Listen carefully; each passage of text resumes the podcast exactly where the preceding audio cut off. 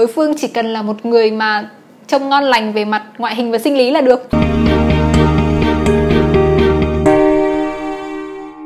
Xin chào, lại là mình đây. Phần lớn các bạn theo dõi video của mình thì đều là những bạn còn rất là trẻ. Và các bạn ấy cũng nói rằng mình giống như là một người chị gái của các bạn ấy vậy. Mình thấy rất là vui khi được biết điều đó. Bản thân mình thì mình cũng có một đứa em gái. Thế nhưng mà phải thú thật là mình không phải là một người chị tốt cho lắm. Mình rất thân với em gái của mình. Thế nhưng mà bởi vì bọn mình không được ở gần nhau, cái giờ giấc sinh hoạt nó cũng khác. Thế nên là thực sự là mình cũng không có thời gian để có thể chia sẻ được nhiều với cả em gái của mình. Sau cái video về 13 điều dành cho sinh viên năm nhất thì mình cũng có nhận được một số request về cái chủ đề này. Và mình chợt nhớ ra là hồi đó thì mình cũng không có ai để tâm sự về cái chủ đề tế nhị này cả. Và bản thân mình thì cũng không có cơ hội để nói chuyện với em gái mình về cái chuyện đó. Thế nên là ngày hôm nay mình quyết định sẽ làm cái video về chủ đề sex, cụ thể hơn là cái chuyện quan hệ lần đầu tiên. Hy vọng là nó sẽ đến được với những bạn mà đang cần. Ok, đây là một cái chủ đề mà khá là tế nhị. Mình cũng đã băn khoăn không biết là có nên nói về nó hay không. Thế nhưng mà mình chắc chắn là mình cũng như một số bạn đã từng Google cái cụm từ quan hệ lần đầu. Bởi vì lúc đó mình hay là các bạn ấy đã không biết tìm đến ai cả. Và cái chủ đề sex ở trên mạng xã hội thì càng ngày nó càng giống như là một trò đùa.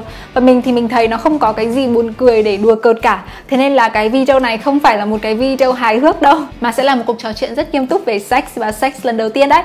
Thế nên nếu như bạn đang không cảm thấy thoải mái với cái chủ đề này lắm, hay là bạn đang ở một cái độ tuổi mà chỉ cần nghe đến cái cụm từ sex hay là quan hệ tình dục thôi là đã đỏ mặt hay là đã cười phá lên rồi thì tắt video học bài đi nhá. Khi bạn lớn lên và bắt đầu dậy thì cũng là lúc mà cơ thể của bạn nó bắt đầu có những cái dấu hiệu sẵn sàng cho việc quan hệ tình dục. Thế nhưng cái việc mà bạn có sẵn sàng về mặt tinh thần hay không thì lại là một chuyện hoàn toàn khác. Cá nhân mình thì mình thấy là dù luật pháp ở Việt Nam và quy định cái độ tuổi trưởng thành là 18, thế nhưng mà không có một cái độ tuổi nào mà chúng ta có thể dập khuôn được là cứ qua cái độ tuổi này là bạn sẽ sẵn sàng cho cái việc quan hệ tình dục cả. Cái này nó hoàn toàn phụ thuộc vào nền văn hóa, cái nền tảng giáo dục hay thậm chí là quan điểm cá nhân của từng người. Có những người thì họ cảm thấy là họ phải ở trong một cái mối quan hệ lâu dài và xác định tiến tới hôn nhân thì họ mới có thể quan hệ được. Có những người thì chỉ cần thấy có cảm xúc đối với đối phương, tin tưởng đối phương là được. Hoặc cũng có những người mà họ chỉ đơn giản là họ cảm thấy tò mò muốn biết cái cảm giác quan hệ nó như thế nào thôi. Mình thấy tất cả những cái quan điểm đó đều cần phải được tôn trọng và không nên bị phán xét. Bản thân mình thì mình cũng chả hơi đâu mình đi phán xét quan điểm của người khác cả. Mình chỉ muốn nói rằng cái thời điểm mà bạn quan hệ lần đầu tiên ấy, nó hoàn toàn và nên hoàn toàn phụ thuộc vào quyết định của bạn và chỉ bạn mà thôi, chứ không hề nên dựa trên cái sự ham muốn đòi hỏi hay thậm chí là cái sự dọa nạt từ đối phương. Và nó càng không nên dựa trên cái sự so sánh giữa bạn với những người khác xung quanh mình xem là họ đã quan hệ hay chưa. Nếu như bạn cảm thấy rằng mình cần phải đợi thêm 1 đến 2 năm thì cứ đợi 1 đến 2 năm nữa đi. Hoặc nếu như bạn cảm thấy mình cần phải đợi thêm 1 đến 2 tháng nữa thì cũng cứ đợi thêm 1-2 tháng nữa đi. Sẽ không ai có quyền thúc ép bạn cả. Điều mà bạn cần phải chắc chắn ở đây đó là một khi mà bạn đã đưa ra quyết định thì hãy chịu trách nhiệm với nó.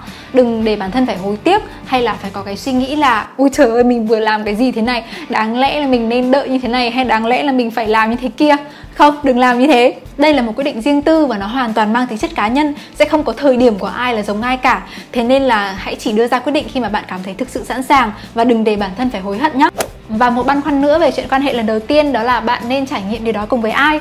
Thì lại một lần nữa, cái điều này nó hoàn toàn phụ thuộc vào quan điểm và tiêu chuẩn của bạn á. Có thể đối với người này thì cái đối tượng sẽ phải là một người mà mình muốn lấy làm chồng, phải đạt được những tiêu chuẩn của một người chồng. Thế nhưng có thể với người khác thì đối phương chỉ cần là một người mà trông ngon lành về mặt ngoại hình và sinh lý là được. Nhưng có một điều mà mình muốn các bạn lưu ý đó là cho dù đối phương có là ai đi chăng nữa thì hãy trải nghiệm cái lần đầu tiên của bạn với người mà bạn cảm thấy tin tưởng, cảm thấy an toàn khi ở bên cạnh họ.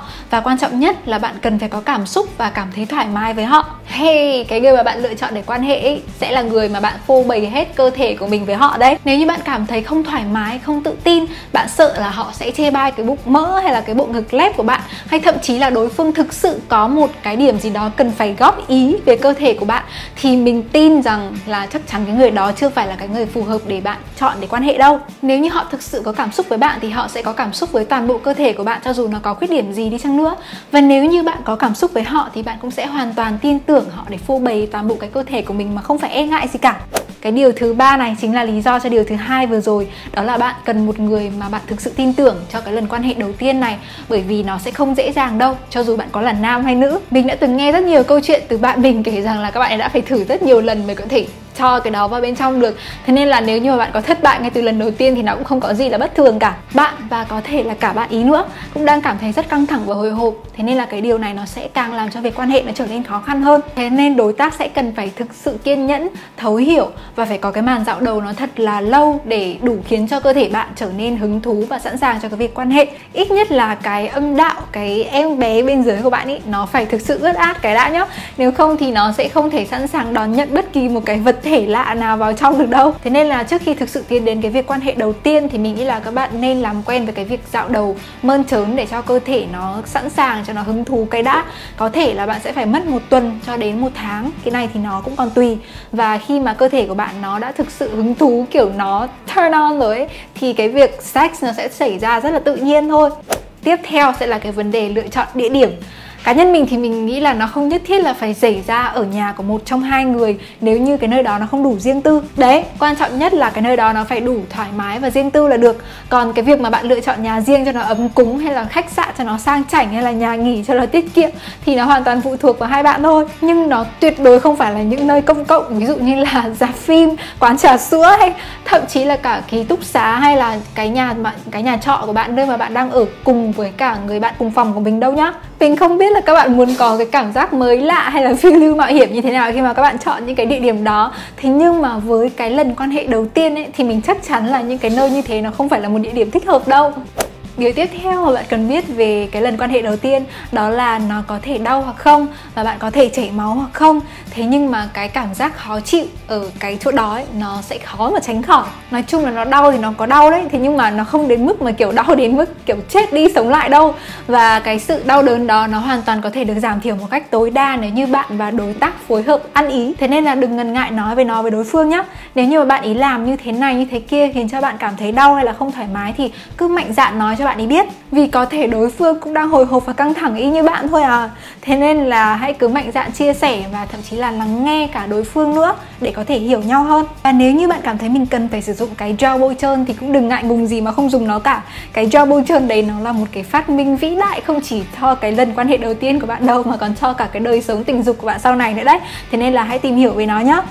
Điều tiếp theo cũng vô cùng quan trọng và nó ảnh hưởng rất nhiều đến cái trải nghiệm đầu tiên của bạn, đó là vấn đề vệ sinh. Cá nhân mình thì mình cho rằng cái việc dọn dẹp lông lá ở vùng kín, cho dù là wax hay là cạo, thì nó đều khiến cho cái việc quan hệ nó trở nên dễ dàng hơn, thơm tho hơn và vệ sinh hơn rất nhiều. Còn với con trai thì cũng cần phải vệ sinh cái đó cho nó sạch sẽ trước khi mà muốn đề cập đến cái việc sex với đối tác của mình cái đã nhá.